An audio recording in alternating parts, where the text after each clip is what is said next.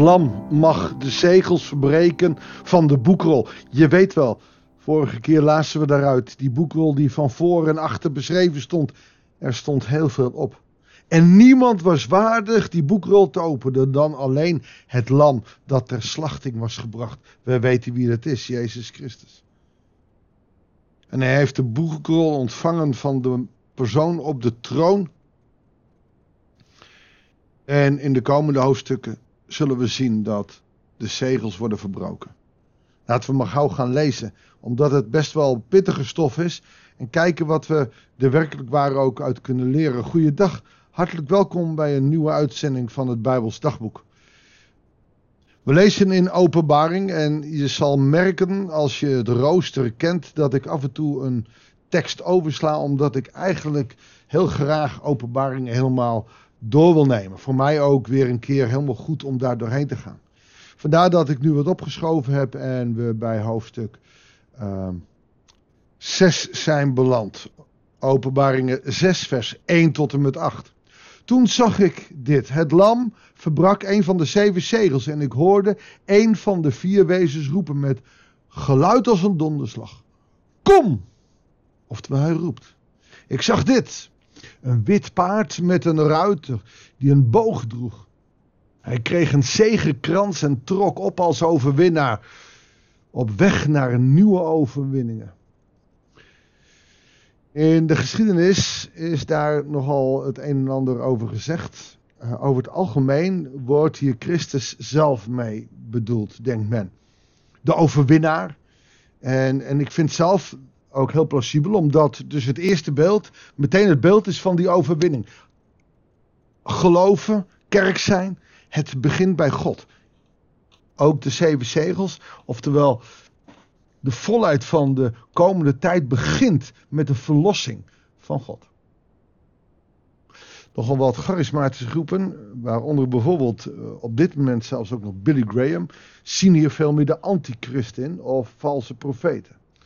Uh, ik zie alleen niet in waarom dat zou, zou moeten zijn. Omdat te meer ook in hoofdstuk 19, uh, openbaring 19, vers 11, 12 en 13, ook wordt gesproken over het witte paard met de overwinning en het bloed doorlopen mantel van het geslachte lam. Ja, dan denk ik van, oké, laten we dan in ieder geval vanuit openbaringen dit beeld er maar vasthouden. Dat het begint bij uh, de overwinnaar die er was. En je kan natuurlijk zeggen dat de overwinning is begonnen. De eerste overwinning is door de opstanding van Christus.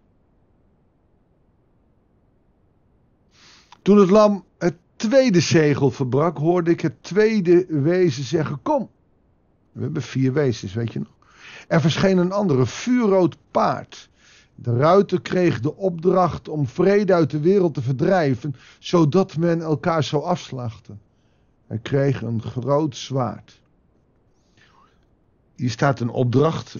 Je weet dan niet van wie hij de opdracht kreeg. Maar het grote, eh, het vuurrode paard en het zwaard staat symbool voor oorlog. De vrede weg. En je kan bedenken dat er op dit moment in Israël en Palestijn, eh, Palestijnse grondgebied dat vuurrode paard als het ware rondwaart. Maar ook in de Oekraïne. Overal waar oorlog is, is dat vuurrode paard. Rood staat voor vuur. Vurig als vuur dat verteert, oorlog verteert. Toen het derde zegel werd verbroken, hoorde ik het derde wezen zeggen: Kom! En ik zag dit. Een paard met een ruiter die een weegschaal in de hand hield. Ik hoorde iets als een stem. Is de eerste keer dat een van die uh, personen stem heeft. Te midden van de vier wezens zeggen: Een dagloon voor een portie tarwe en een dagloon voor drie porties. Maar laat wijn en olijfolie ongemoeid. Het derde paard is het zwarte paard. De weegschaal. Je zou kunnen denken, daar komt onze vrouwen Justitia vandaan. Het is iets van een rechter. En er is voedselschaarste. Granen dergelijke zijn gevoeliger voor droogte en voor sprinkhanenplagen. Maar ook wel wordt gedacht als hij dan zegt, maar wijn en olijfolie ongemoeid, die waren heel belangrijk voor de sacrale uh, houding. Zoals wij bijvoorbeeld uh, de wijn hebben bij het avondmaal. Daar mocht je niet aan komen, want dat sacrale, dus dat heilige wat in Israël werd gedaan, de offers. En uh, pure olijfolie was daarin heel belangrijk. Die, uh, die mogen niet te duur worden. Alleen eten en drinken zal duurder worden. Je ziet het aan de gasprijs op dit moment. Je zou kunnen zeggen, het zwarte paard dendert door deze wereld. En toen het vierde zegel werd verbroken, hoorde ik het vierde wezen zeggen: Kom. En toen zag ik een vaalgeel paard. De ruiter heette Dood. En dodenrijk vergezelde hem. Ze kregen toestemming om een vierde deel van de aarde dood en verderf te zaaien door middel van het zwaard. Hongersnood, dodelijke ziekte en wilde dieren. Er zijn nog wat theologen die hierbij denken aan de pest. Maar wat denk je van de hele COVID-epidemie? Maar er zijn veel meer. Wat denk je van aids? Wat denk je van kanker? Deze ruiter heet de dood. En die dood is er. Vanaf de opstanding heb je de opstanding gehad van Christus. Maar kreeg je dus ook uh, de vrede die weg werd gedaan uit de, uit de wereld. En, en waarom dan vanuit het Nieuwe Testament, vanuit het Lam? Nou, toen was dus het kwaad overwonnen. Als de mens toen had gezegd, nu gaan we alleen maar goed doen, had dat vuurrode paard, dat zwarte paard en dat gele paard er niet hoeven zijn. Maar juist vanuit die verlossing zijn we blijven zondigen. Niet alleen toen, ook nu. Dus de vrede is er niet meer. Is ver te zoeken op vele plekken.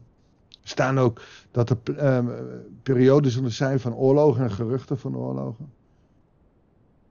Voedselschaarste, we hebben honger in Afrika, maar ook bij ons wordt het steeds duurder en zijn er mensen die het nauwelijks meer kunnen uh, rondkomen. De dood door ziekte en ellende. Je ziet dus dat alles wat hier zichtbaar wordt, die eerste vier zegels, als die verbroken zijn in die boekrol, dat dat is wat er komen zal, maar feitelijk ook op dit moment al is. En misschien komt het nog erger, misschien, maar het is er al wel.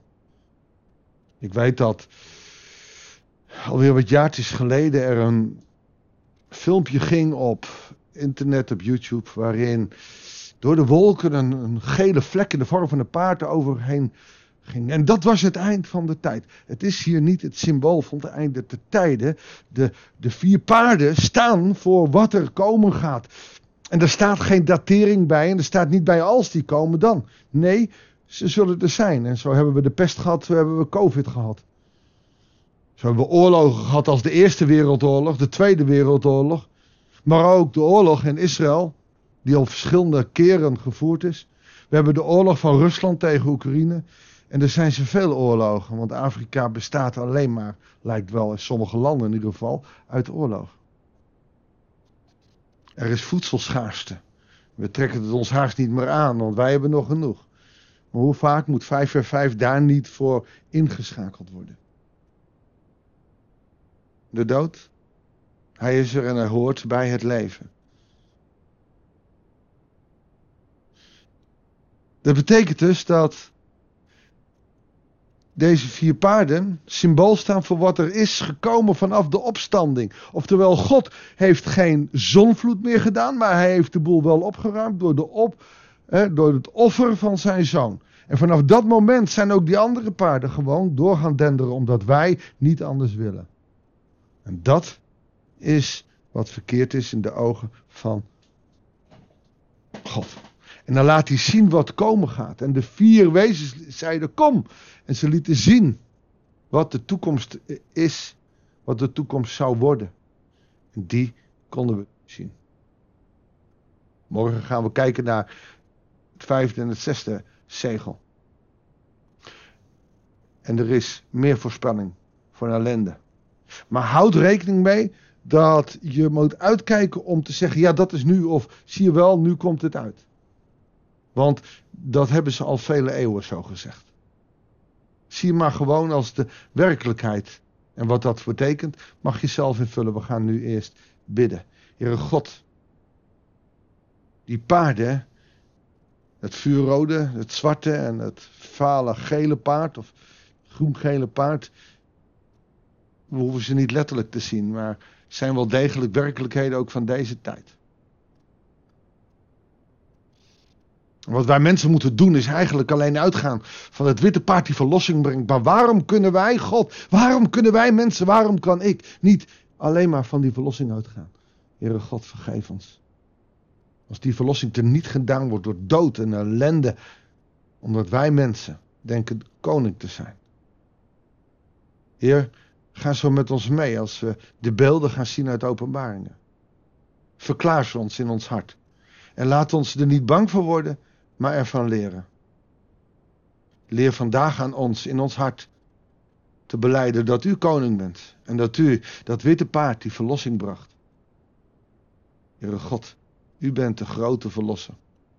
Wil werken in ons leven zodat we van die verlossing uit mogen gaan.